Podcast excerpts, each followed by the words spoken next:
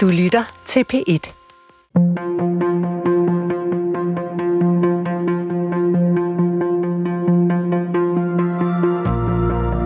Hvad kan vi bruge en næsten 2.000 år gammel samling tekster til? Kan vi overhovedet forstå os selv, uden at læse Bibelen?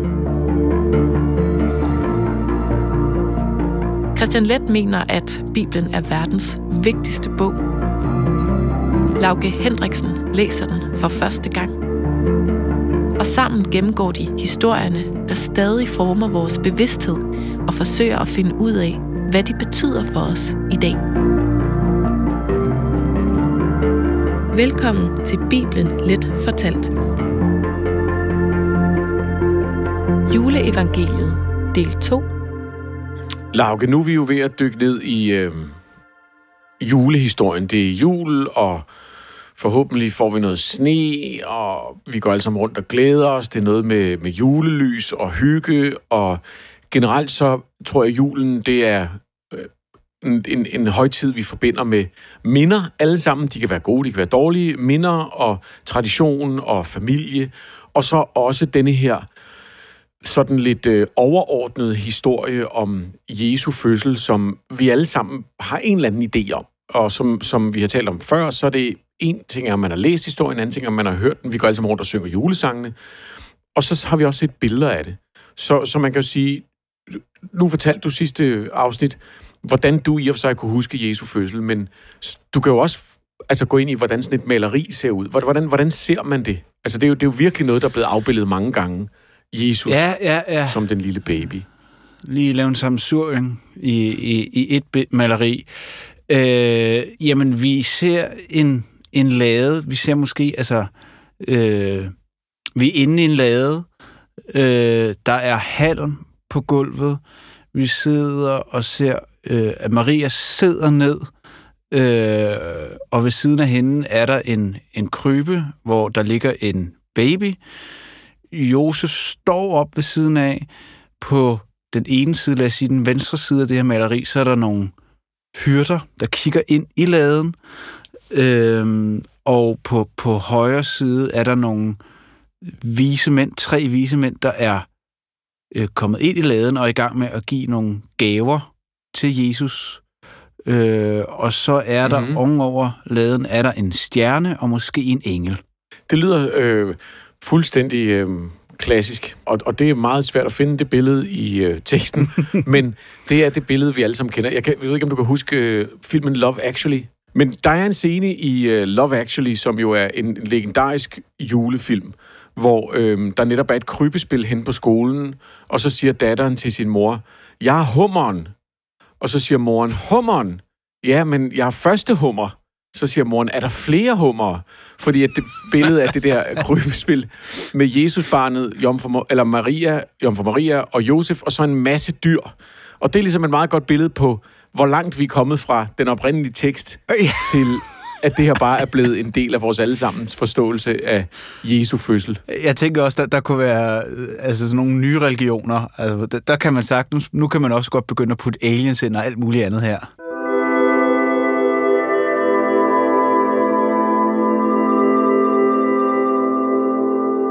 I næste episode tager vi os jo af Lukas evangeliet, men indtil videre, Christian, så synes jeg, at, at den her meget, meget centrale karakter, som jeg synes, Jomfru Maria jo egentlig er, er blevet beskrevet utrolig lidt. Og jeg har lidt forståelsen af, at i kristendommen, og særligt katolicismen, så er Jesus er selvfølgelig den vigtigste, men Jomfru Maria er altså virkelig også deroppe af. Og det undrer mig bare det her, men det er ikke hendes fortælling, vi får, i Matthæus. Det er meget mere Josefs fortælling og hans overvejelse om at faktisk er noget med at skilles fra hende, men han bliver så talt fra det af en engel, der siger til Josef, at Maria skal føde et barn undfanget ved Helligånden, og den, den godtager han ligesom. Med Jesu Kristi fødsel gik det sådan til. Hans mor, Maria, var forlovet med Josef, men før de havde været sammen, viste det sig, at hun var blevet med barn ved helgenen. Hendes mand Josef var ret sindig og ønskede ikke at bringe hende i vandry, men besluttede at skille sig fra hende i al stilhed. Mens han tænkte på dette, se, der viste Herrens engel sig for ham i en drøm og sagde, Josef, Davids søn, vær ikke bange for at tage Maria til dig som hustru, for det barn, hun venter, er undfanget ved Helligånden. Hun skal føde en søn, og du skal give ham navnet Jesus, for han skal frelse sit folk fra dets synder. Alt dette skete, for at det skulle opfyldes, som Herren havde talt ved profeten, der siger, Se, jomfruen skal blive med barn og føde en søn, og de skal give ham navnet Immanuel. Det betyder Gud med os. Da Josef var vågnet op af søvnen, gjorde han, som Herrens engel havde befalet ham, og tog hende til sig som sin hustru. Men han lå ikke med hende, før hun fødte sin søn, og han gav ham navnet Jesus. Ud fra det, vi har læst her, altså hvad ved vi egentlig om Maria? Fordi vi ved utrolig meget om Josefs slægt. Ja, hvad ved vi egentlig om Maria? Det er et godt spørgsmål.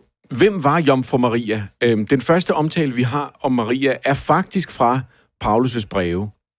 I Galaterbrevet så skriver Paulus, at da tidens fylde kom, sendte Gud sin søn, født af en kvinde, født under loven, for at han skulle løskøbe dem, der var under loven, for at vi skulle få barnekår. Men som du kan høre, der står ikke noget om Marias navn. Der står heller ikke noget om, at der var noget specielt ved Jesu fødsel. Intet om, at Maria var jomfru, eller at hans fødsel skulle have været forudset, eller et eller andet i den retning. Så i, det, det er det første, vi hører om hende. Men i Matteus evangeliet, så er hun nævnt i denne her historie, hvor vi får fortalt om jomfrufødslen, og Matthæus er selvfølgelig meget klar over, at grunden til, at Jesus skal fødes af en jomfru, det er fordi, det er en forudsigelse, som Esajas, profeten, som vi har læst, ah. er kommet med. Ja, ja. Og det har vi været inde på før, men i virkeligheden så siger Esajas ikke noget om en jomfrufødsel. Det er en fejloversættelse, fordi at de her jøder, der bor i Alexandria, talte græsk mere, end de talte hebraisk. Der, der oversætter man hele Bibelen øh, på det her tidspunkt, det gamle testamente, i et kæmpe projekt, og så oversætter man ungmø med jomfru, øh, eller det ord, man bruger på græsk, kan forstås som jomfru. Hmm. Det bliver så til pludselig, at man mener, at Esajas har forudset en jomfrufødsel. Det har han egentlig ikke. Altså, det, det vil sige... Altså, det, det er jo ret beset en ret katastrofal oversættelse, øh, eller i hvert fald med ret store konsekvenser, tænker jeg. Ja, det, det har monumentale konsekvenser. Det er jo ligesom blevet sådan en central idé i det kristne budskab, at Jesus er født af en jomfru, og det får en kæmpe betydning for, hvem vi tror eller ved, Maria er.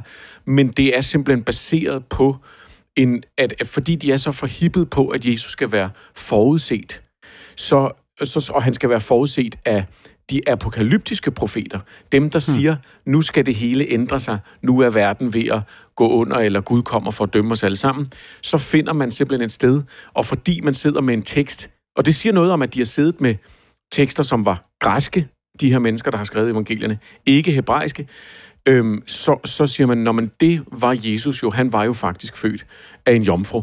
Øhm, der har været diskussion om, hvorvidt at det tyder på, at der er noget ægte i, at der har været et eller andet fishy omkring Jesus fødsel. Altså, har han været født uden for ægteskabet? Har der været en uvidshed om, hvem faren var?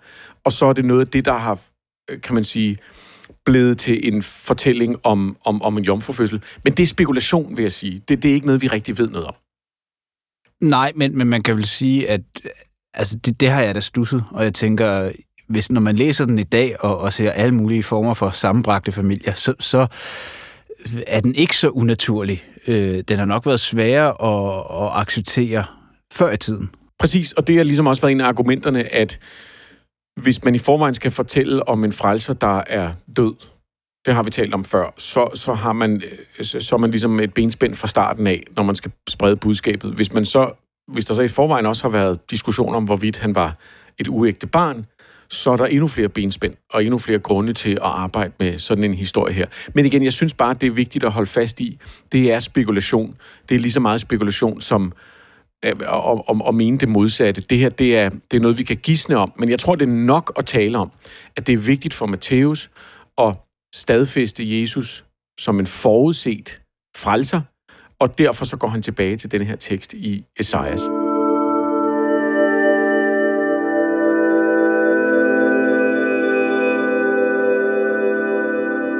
Hvis du læser Matthæus øh, kapitel 1, vers 21, det er der, hvor Josef han får at vide af herrens engel, øh, hvad der skal ske, så siger englen, hun skal føde en søn, og du skal give ham navnet Jesus, for han skal frelse sit folk fra deres sønder. Sit folk. Altså det er igen en jødisk øh, øh, øh, funktion, Jesus har. Altså han kommer ind for at gøre det, der er blevet forudset. Og i vers 23 lige bagefter siger han, Se, jomfruen skal blive med barn og føde en søn, og de skal give ham navnet Emmanuel. Mm. Det betyder Gud med os. Du ved, vi har lige fået at vide, at han skal hedde Jesus, så får vi at vide, at han skal hedde Emmanuel. Hvad, hvad er pointen med det? Og det er simpelthen, at Emmanuel, øh, forudsigelsen af Emmanuel, det er fra Esajas også. Det er simpelthen et tema for Matthæus, at, øh, at, at det er ham, som er forudset i den store, anerkendte, øh, vigtige profet på det her tidspunkt, Isaias. Men er det at få pustebrikkerne til, altså er det her at få puslespilsbrikkerne til at passe sammen, er, er det det, Matthæus er ude på? Ja, det, det, det virker sådan, og hvis vi klipper til kapitel 28, vers 20 i Matthæus, altså vi er helt hen ved slutningen, det hvor, hvor Jesus han er kommet tilbage, efter han er blevet korsfæstet. Han øh, viser sig for sine disciple, og så, så kommer han med missionsbefalingen, som vi har været inde på før, hvor han siger, I skal gå til verdens ende og, sprede mit budskab. Og så siger Jesus til sidst, og i det I lærer dem at holde alt det, som jeg har befalet jer, og se, jeg er med jer alle dage ind til verdens ende. Så for Matthæus er det meget klart, at det kommer i begyndelsen af fortællingen, og så er det det sidste, Jesus siger, det han siger, jeg er med jer. Altså han, han, han viser, at han fik navnet Emmanuel, ikke for sjov, men fordi det er han ligesom. Så, så det er sådan en, en speciel tolkning hos Matthæus, som går ud på, at, at når Esajas siger, at han skal hedde Emanuel, Gud er med os, så er det simpelthen det, der kommer til at afgøre hele Jesu virke. Men det er kun i Matthæus evangeliet, at vi har den her tolkning.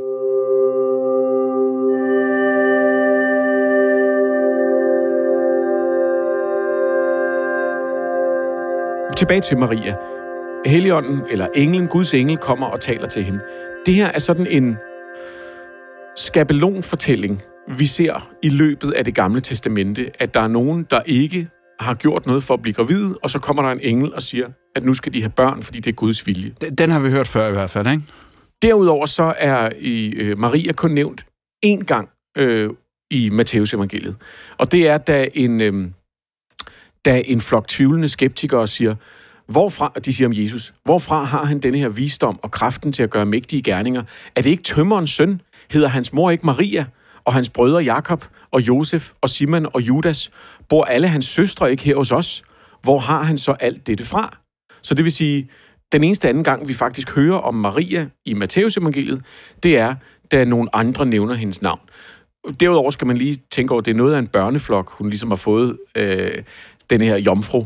Øh, men ideen om, om Maria som jomfru, den, den vokser sig til i middelalderen og, og bliver ligesom centralt for at forstå hende. Det, der definerer hende, er, at hun er en jomfru. Øh, senere bliver det til, at det er ikke nok, at hun er jomfru, fordi det betyder jo så, at så er hun jo kommet til ved reelt, hvad kan man sige, samleje, og man går meget op i på det her tidspunkt, at det er en synd og sådan noget der. Så, så det vil sige, det bliver så til, at Marias fødsel også er ubesmittet. Den ubesmittede undfangelse. Øh, og det er så sådan en, en vild teori om, at, at Marias forældre også fik at vide af en engel, at de skulle have et barn. Altså ideen om Maria som billedet på uskylden, billedet på den, som aldrig nogensinde har været tæt på øh, det mandlige kønsorgan.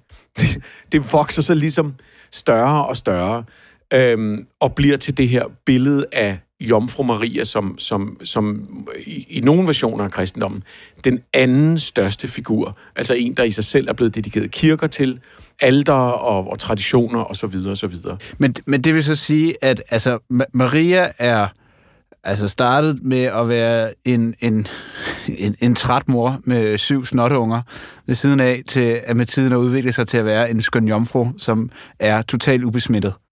Ja, øh, og, og, øh, og det går jo tilbage til den der samtale, vi har haft før, som handler om, hvor guddommelig er Jesus. Hvis Jesus er Guds søn, hvis han er Gud selv, så er det blevet til en pointe, ikke bare at han er født af, ved, at Helligånden kommer ind og siger, nu skal du have et barn, men han er født uden synd. Og, og hvis han skal være øh, guddommelig og menneske på samme tid, så skal hans mor også være uden synd. Altså han skal være urørt af synd. Og det er sådan en meget gammel idé, som har fyldt meget øh, i, i mange samfund, at synd var sådan noget, der smittede. Altså at hvis nogen var urene, så kunne andre simpelthen blive urene ved at være tæt på dem eller ved at røre ved dem. Og derfor nyttede det jo ikke noget, at Jesus på nogen måde, selvom han var blevet menneske i kød og blod, at han på nogen måde var blevet rørt af noget urent. Så det vil sige, fra det her fejlcitat, som er, at, at Jomfru Maria var en jomfru, så kommer der simpelthen en kæmpe teologi, altså at arvesynden, at denne her, det har vi talt om før, at ideen om, at, at Adam og Evas synd med at spise af æblet, er et symbol på det faktum, at alle mennesker arver en synd. Det giver sig til udtryk ved, at vi begærer hinanden, at vi har lyst til hinanden, at vores kroppe skal involveres for at kunne skabe livet. Så det er sådan en mærkelig, i retrospekt, vild idé, som ligesom bare bliver galopperet ud af med ideen om, om Maria som, som den ubesmittede. Men, men hvorfor er hun så, altså hun bliver i, særligt i, i, i de katolske kreds, bliver hun jo dyrket som en, en, en stor helgen. Altså hvorfor er de så optaget af det? Jamen som sagt, altså jeg tror, at med, med chance for at, at komme til at forenkle det helt vildt, så kan man sige, at i den teologiske udlægning, og det starter hos Paulus, der er ideen om Jesu død, i stedet for at være meningsløs, så bliver det til, at han tager vores sønder på sig. Hvad betyder det? Hvorfor skulle han tage vores sønder på sig? Hvorfor har vi overhovedet brug for, at nogen tager vores sønder på sig? Så kommer der sådan en, efter min mening, lidt en baglæns teologisk udredning, som siger, jamen vi er jo alle sammen syndige. Og det er vi helt tilbage fra Adam. Altså vi er simpelthen en, et, en, en syndig race, som bliver til ved synd. Altså bare vores, det at starte et liv, så ved du, folk har syndet. Du går rundt og kigger på folk, og så siger du, dine forældre har syndet. Fordi de har været med hinanden på en eller anden måde. Derfor bliver det bare vigtigt, jo mere man forankrer sig i den tanke, jo vigtigere er det, at Jesus ikke, at Jesus forældre, de havde i hvert fald ikke sex med hinanden. Altså, det lyder lidt som sådan nogle skolebørn, der siger, mine forældre, de har i hvert fald ikke haft sex. Ja. Mine forældre, de har haft sex, du ved, tre gange. Ja, det er klart, ja. Så det bliver sådan en idé om, at det i sig selv er dårligt. Men så begynder man at spekulere i det og siger, jamen, hvordan kan vi ophæve Jomfru Maria til at være øh, hellig, hvis hun er blevet til på den måde? Altså, du ved, så det bliver sådan en, sådan en eskalerende ja, ja. udvikling af ideen om, at hun også er, er uskyldig, og derfor kommer der den her vilde teologiske fantasi om den ubesmittede undfangelse, som altså ikke handler om Jesus. Den handler om, da Maria blev undfanget.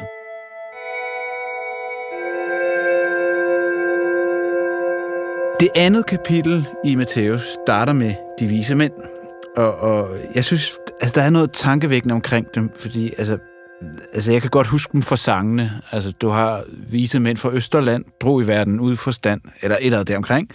Øh, og, og der har jeg så et billede af, af Gandalf, Dumbledore og Merlin, der bor et sted langt, langt borte, ser en stjerne, regner lidt på deres observationer og beslutter, at oh, der er noget her, og så tager det en lang rejse hen for at hylde Fransson, der er blevet født. Og hvorfor er det vigtigt at få implementeret de her vismænd, at de har været henne hos frelseren, babyfrelseren, og offret Gud, røgelse og myrer? Er, er det for at skabe en øh, legitimation? Øh... Der er to ting i det. For det første er det en historie om at få gjort Jesus til, øh, til en forudset øh, frelser, og hvis han er så stor, jamen i en tid, hvor man mener, at, der er, at, at tingene står i sol og måne, at tegnene viser sig, at de vise mænd kan se, hvad der sker, jamen så er han jo også blevet forudset. Den anden ting i det er, kan man sige, at der er en legitimation i, at de dukker op. I, i forhold til historien om, at han er blevet født i en lille by, der ikke er nogen, der kender til, uden der er nogen, der har lagt mærke til ham, og så tilfældigvis var han denne her store taler og frigør og, og helt, så er det meget, meget bedre, at der selvfølgelig var nogen, der, der så ham. Øh, der selvfølgelig var nogen, der anerkendte det. Så det er sådan en del af den tradition, og det er en legitimation, kan man sige. Øhm, men derudover så nævnte du noget, noget andet sjovt. Du, selv, du sagde, babyfrelseren eller baby Jesus, ikke? Altså, og, og det er nemlig en, en ret sjov ting, at Jesus som baby skal tilbedes. Igen, det er ikke noget, Jesus selv beder om i resten af evangelierne. Han taler ikke om, kan I huske, da jeg var lille, der var jeg godt nok sød? Nej. Eller sådan noget, du ved, begynder at tale om, jeg blev jo også født på den her måde. Ja. I begyndelsen af kristendommen, øhm, der er man ikke så optaget af Jesus som baby. Der er med, det her mere sådan en slags historie, der får dealet med, at Jesus er blevet forudset, og så øh, koncentrerer man sig ellers om det, som Paulus kalder Herren, altså Kyrios på, på græsk. Han er almægtig, han er utilnærmelig, han er herre over verden, ikke? Og man forstår godt, hvorfor Paulus... Han er ikke engang interesseret i Jesus som menneske, så han er overhovedet ikke interesseret i Jesus som en baby. Men efter år 1000, så begyndte der at vokse en anden version af Jesus frem. En, en blidere Jesus. En, som var mere tilgivende. Øh, man, man har simpelthen fokuseret meget på i starten den her mere apokalyptiske, voldsomme herre, mm. der skulle øh, sætte tingene på plads. Men så begyndte der at komme en, et andet billede af Jesus, som, som, som jo også er, er i teksten, som er ham, der tilgiver. Det, det, det er sådan mest eklatante billede på det er i det 13. århundrede, hvor der var en, en helgen, der hed Frans af Assisi, som er en fantastisk karakter, Lauke. En mand, der har så direkte forståelse eller, eller oplevelse af Jesus og Gud, at han begynder at få altså huller i hænderne, altså det, det man kalder stigmata, og begynder at bløde fra de steder på sin krop, hvor Jesus også bløder. Det er da dedikation i hvert fald. Det er helt vild dedikation, og det er også en, en sådan en, en indlevelse og en meget, meget empatisk eller følsom, omsorgsfuld indlevelse. For Frans Assisi er det vigtigste aspekt af Jesus, det er det, at han spiste med sønderne. Det, at han tilgav de fattige Ah. øh, og, og, og dem, der, der, der ikke opførte sig ordentligt. Så, så Frans Assisi, han rejser rundt, han slikker de spedalske sår. Han går rundt klædt som en, en tigger, og tager sig kun af de fattige, og er uinteresseret i øh, magtens korridorer. Han bliver så populær, han bliver nærmest set som en ny Jesus, at han får en kæmpe, kæmpe opbakning fra de fattige, fra alle dem, der er udsatte. Og derfor så ender den katolske kirke med ligesom at faktisk gøre ham til en helgen. Og det er sjovt nok, i vores sammenhæng her, Frans Assisi, som skaber det første krybespil. Ja. Øh, og det gør han, fordi at han ideen her er, at vi skal huske, at Jesus bare var en lille baby. Vi skal føle med Jesus og alt det, han gik igennem. Så han skaber et krybespil i en, i en italiensk grotte, tæt på en, en landsby, med en levende okse og et æsel. Og efter sine så var han selv så rørt, at han ikke kunne sige navnet Jesus, da han skulle øh, åbne det her. Han var simpelthen, han kunne, ikke, han kunne ikke få det over sine læber. Og i stedet for inviterede han landsbyens beboere til at bevidne spædbarnet fra Bethlehem. Man kunne simpelthen ikke sige det. Ja. Og, og det var faktisk starten på ideen om krybespillet. Altså den der afbilleden af, af, af, af, Jesus som barn. Og hvis du tænker på Jesus i dag, så er det jo også en meget blødere karakter.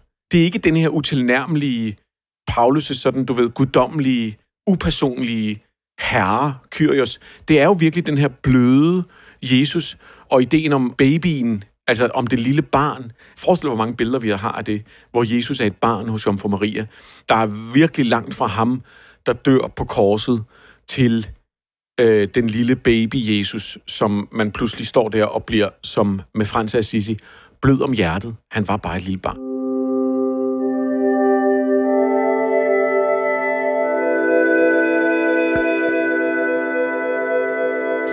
Ja, helt klart. Og, og hvis vi skal prøve sådan at, at afslutte Matteus-delen af det her, øh, så, så jeg tror faktisk stadig, jeg har svært ved at regne ud, hvad, hvad Matthæus vil med den her fortælling om Jesus fødsel.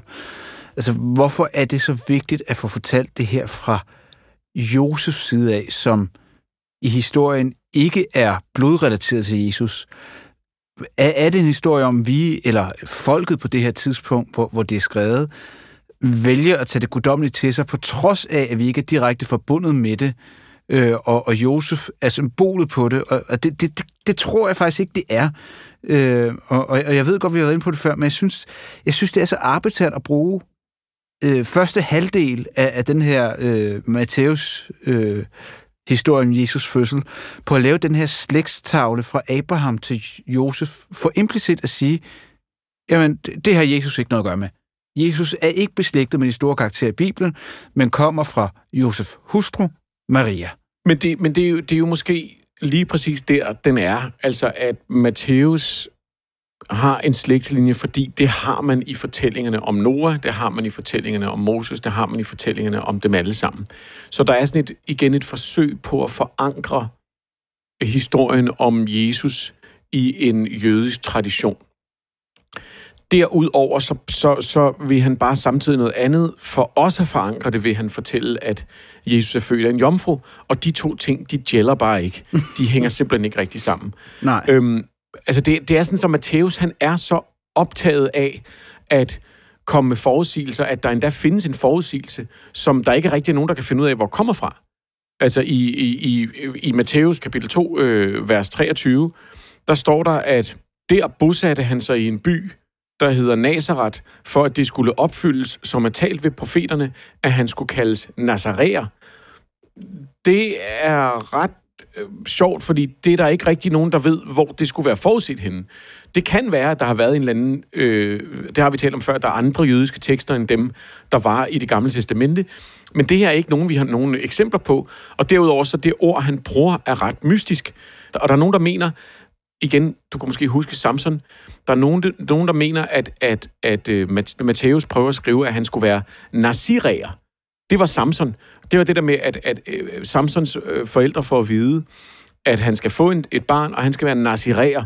Og naziræerne, det var en, en sekt, en jødisk sekt, som havde langt hår. Kan du huske, tale om dem? Som ikke måtte drikke vin. Ja, ja, ja, ja. ja. Som var sådan nogle hellige karakterer. Så, så måske er vi inde, inde på her, at det simpelthen bare er så vigtigt for Matthæus at få referencer med til det gamle testamente, at han smider en ind, som vi så faktisk ikke rigtig ved, hvor, hvor kommer fra. Bare for at få det der ord nazirerer med, og så laver han et ordspil på Nazareth. Men jeg, jeg tror, det er bare et eksempel på at sige, at for Matthæus, der virker det til at være det hovedsagelige pointe med denne her historie, er ikke at komme med et dokument, et historisk dokument over Jesu fødsel. Det er ikke at prøve at der, der, altså, fordi der er simpelthen et brud efter de her to første kapitler, og så hopper vi til en voksen Jesus. Der er ingen sammenfald. Der er intet, der går igen. Der er ikke noget, der bliver refereret til. Der er ikke sådan en, der er ikke en motiv. Øhm, du ved, tit hvis du har folks barndom med i en biografi, så viser du, om det er derfor, de valgte sådan senere i deres liv. Der er ikke noget af det i den her fortælling. Det eneste, det virker til at være, det er en slags skabelonagtig, mytologisk forankring af Jesus. Vi har måske lyst til at sige, var det så ægte eller ej? Er det så bare løgn det hele? Og det tror jeg måske er et forkert spørgsmål og en forkert vinkel. Jeg tror, at man skal forstå, at det her det er en tradition, hvor man ved, at det er sådan, man forankrer en hellig karakter. Når de har læst skrifttavlen op for Noah, de har set det som, aha, det er sådan en slags indgangsbønd nærmest. Det er sådan, man starter historien om en hellig karakter. Ligesom man, man begynder en, øh, en, øh, et, et ritual med en åbningsbøn øh, eller en, en, en troserklæring på en eller anden måde. Så for mig at se, så, så den bedste måde at prøve at forstå Matthæus 1-2, som, som ser ud til at være skrevet altså efter alt det andet, øh, og blevet lagt ind i starten. Det er det samme, vi ser i Lukas, det kommer vi ind på i næste program. Det er som sådan en slags, som Matthæus' forsøg på at lave en skabelonagtig, med vilje skabelonagtig, ramme for, hvordan vi skal forstå Jesus, hvis vi nu er jøder, hvis vi lever i en tid, hvor vi har svært ved at forholde os til, at Jesus han siger en masse ting, der bryder med det, og, hvor, og, og, og som sætter ham ind i en ramme, som gør, at vi stadig kan acceptere det radikale budskab, der kommer bagefter.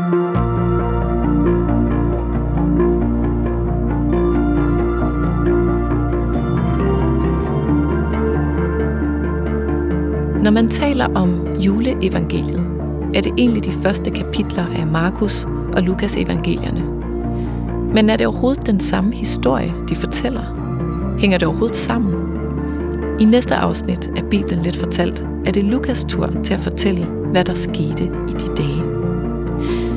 Husk, at du kan gå på opdagelse i tidligere udsendelser i DR's radioapp DR Lyd, hvis du vil høre flere tekster fra verdens vigtigste bog. Bibelen Let Fortalt er klippet og tilrettelagt af Lauke Hendriksen og Christian Let for Munk Studios. Redaktør er Hanne Butz Jørgensen, og jeg hedder Karen Stroop.